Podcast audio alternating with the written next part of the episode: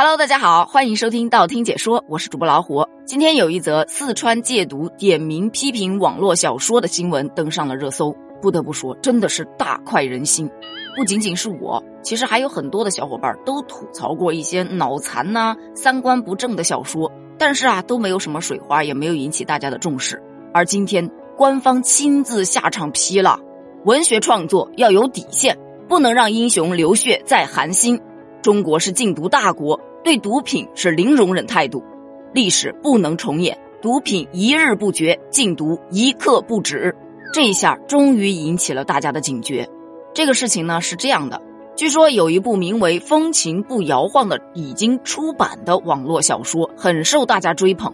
实不相瞒，我没有看过原文，但我去看了一下故事简介以及故事整体的大纲，甚至包括一些讲解，无一不是说里面的男主霸道、危险又深情。这样的人设，其实，在很多霸道总裁爱上我里面都可以看到。但是这篇文本为什么会被拿来喷？是因为男主他操着霸道总裁的人设，干的却是毒枭的工作。女主的父母死于吸毒，她的男朋友是一名缉毒警察，在毒枭身边做卧底，被发现了之后死得非常的惨。女主呢，她就想要为男朋友报仇，于是就来到了这个毒枭的身边做卧底。这个毒枭呢，说句实话，就是渣男中的渣男。玩弄女人不在话下，后宫佳丽三千呐。那当然，按照俗套的剧情，他爱上了女主，然后遣散了后宫。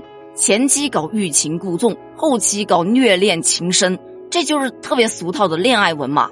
女主对男主当然也是动了心的，但最终还是坚持了心中的正义，一枪崩了他。但是小说的作者在写番外的时候，又把男主给复活了，让男女主能够幸福快乐的生活在一起。而这篇文之所以出圈，是因为有很多的读者站在男主的角度去谴责女主，为男主的深情而深深的感动着，完全抛弃了他的身份背景啊！朋友，你醒醒吧，他是个毒枭啊！咱们就按照作者的设定来想，一个女孩子，她的父母死于吸毒。她深爱的男朋友还被毒贩给挫骨扬灰了，她还能爱上自己的敌人？这现实吗？呃，当然，有的小伙伴觉得真爱无罪呀，而且爱情这个东西是可以跨越仇恨的。再说了，男主那么深情，对她那么好，她怎么就不能原谅呢？嗯，对，真爱无罪，但是孽障不配。你要知道啊，不是所有的错误都值得被原谅的。禁毒斗争的背后是无数隐姓埋名的缉毒英雄，而像这样美化毒枭、诋毁缉毒警察、过于歌颂爱情的言论，多少让人难以接受吧？除了这样一些三观不正的读者被大家喷，这部小说被大家 diss 还有两个原因：一是在作者的笔下，那群毒贩你还别说，特别的讲义气，而且特别的忠心，有一些还憨憨傻傻、萌萌的，就让人觉得，嗯，原来毒贩也可以这么可爱。我呸！睁大眼睛看看现实好吗？现实中毒贩那都是要钱不要命、杀人不偿命的主啊！看到了心里头就应该不自觉的想起那一句“危险危险危险”。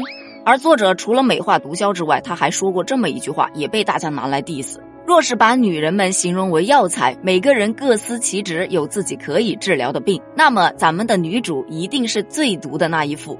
要么以毒攻毒，大病痊愈；要么无福消受，一命呜呼。祝女孩子们都能活成这种酷酷的毒品。我去，谁要活成毒品啊？我要活成小甜心好吗？而在这则新闻底下，很多网友都在质疑：所以这本书它为什么可以出版？给我查，狠狠的查！事件呢，确实是这么一个事件了。有很多网友表示：“哎呦，没有必要上纲上线，像这样的电视剧、小说还少吗？”哎，就是因为不少了，所以才要上纲上线呢。现在真的有很多的小说完全没有三观，各种黑道少爷爱上我，黑帮老大看上我，让很多的青少年都觉得：“哇塞，黑帮原来是这么酷的呀！这些小混混其实也挺可爱的嘛！哇，他为我杀人的样子好帅呀！”这对一些青少年来说，会降低他们对危险的识别能力。他们会觉得这些也没有什么可怕的。你试想一下，一个小女孩在路上遇到一个人拿着一把刀横冲直撞，还觉得他一定是有苦衷的。嗯，画面太美，我不敢想。除此之外，这些脑残的恋爱文会让人产生一种生活除了爱情，其他都可抛的感觉，就妥妥的培养恋爱脑。